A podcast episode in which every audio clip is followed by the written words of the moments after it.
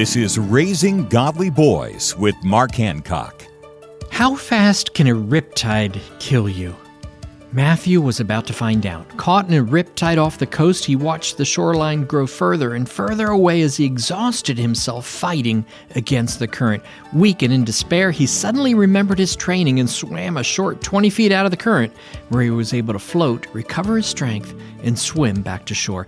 Today's toxic culture wants to drag your children far away, and fighting the culture is exhausting and demoralizing.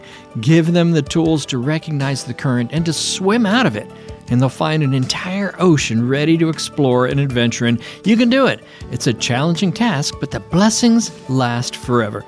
For more encouragement and parenting advice, visit Trail Life USA or RaisingGodlyBoys.com. Dig deeper with free resources at RaisingGodlyBoys.com.